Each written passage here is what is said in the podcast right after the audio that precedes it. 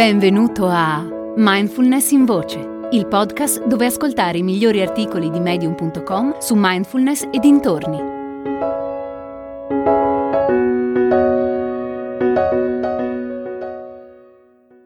Il potere dei pensieri di Charlie Ambler.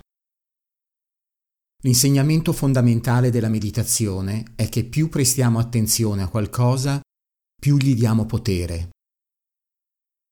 Quando sediamo in silenzio e osserviamo l'andirivieni dei pensieri, quelli che ci sono indifferenti non ci creano alcun problema.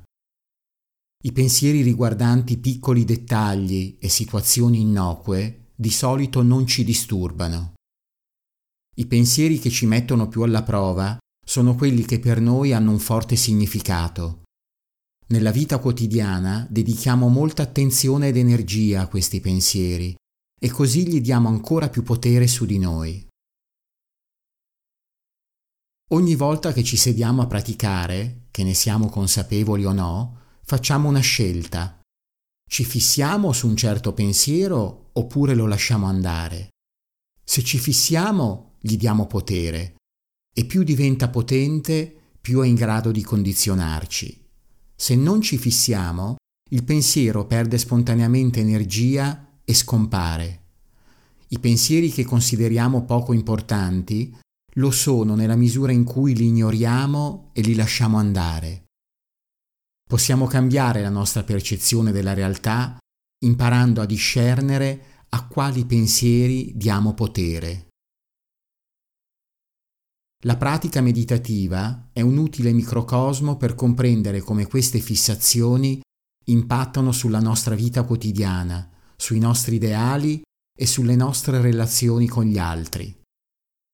Questa è la ragione per cui la meditazione viene considerata così utile da quei praticanti fanatici della produttività. La meditazione non è un fare, come sollevare pesi o correre, che aumentano la resistenza e la forza. Simbolicamente parlando, è invece un allenamento della capacità percettiva, un signor nessuno non prende il violino e va a suonare alla scala. Sviluppare e coltivare le qualità proprie di un musicista richiede pratica. Anche la percezione e l'esperienza richiedono pratica. Invecchiando diventiamo più saggi per via di tutta l'esperienza di vita che abbiamo accumulato.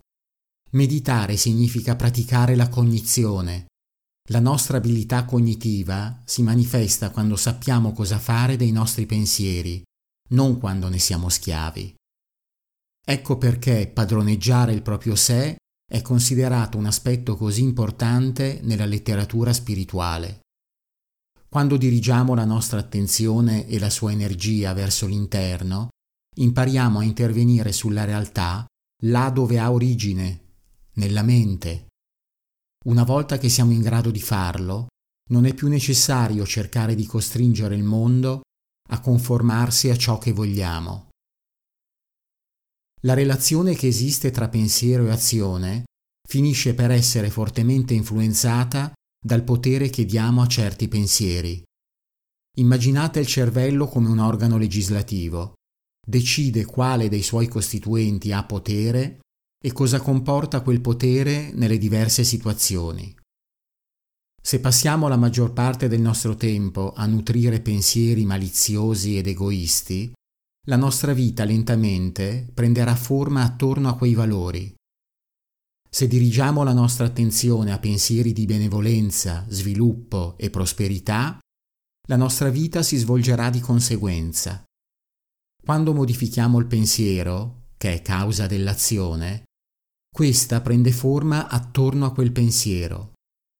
Molti non si rendono conto di questo. Pensano che le azioni modificheranno la loro vita e il loro sentire.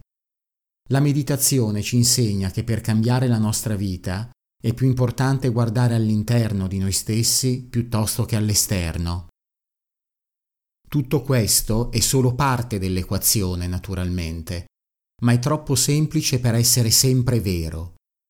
Talvolta dalla vita riceviamo l'opposto di ciò che desideriamo, perché la vita è più complessa del semplice ottenere ciò a cui pensiamo di più. E questo è forse il punto più importante da comprendere nella relazione tra pensieri e potere. In ogni istante la nostra attenzione attribuisce potere a qualcosa. Che nel preciso momento in cui questo avviene lo percepiamo come bene o male non ha importanza. Non siamo sempre direttamente responsabili di ciò che ci accade. Siamo sempre responsabili invece di come percepiamo ciò che ci accade. Ricordiamoci la storia del contadino, che di tanto in tanto mi piace raccontare. C'era un vecchio contadino che per tanti anni aveva lavorato la terra. Un giorno il suo cavallo scappò.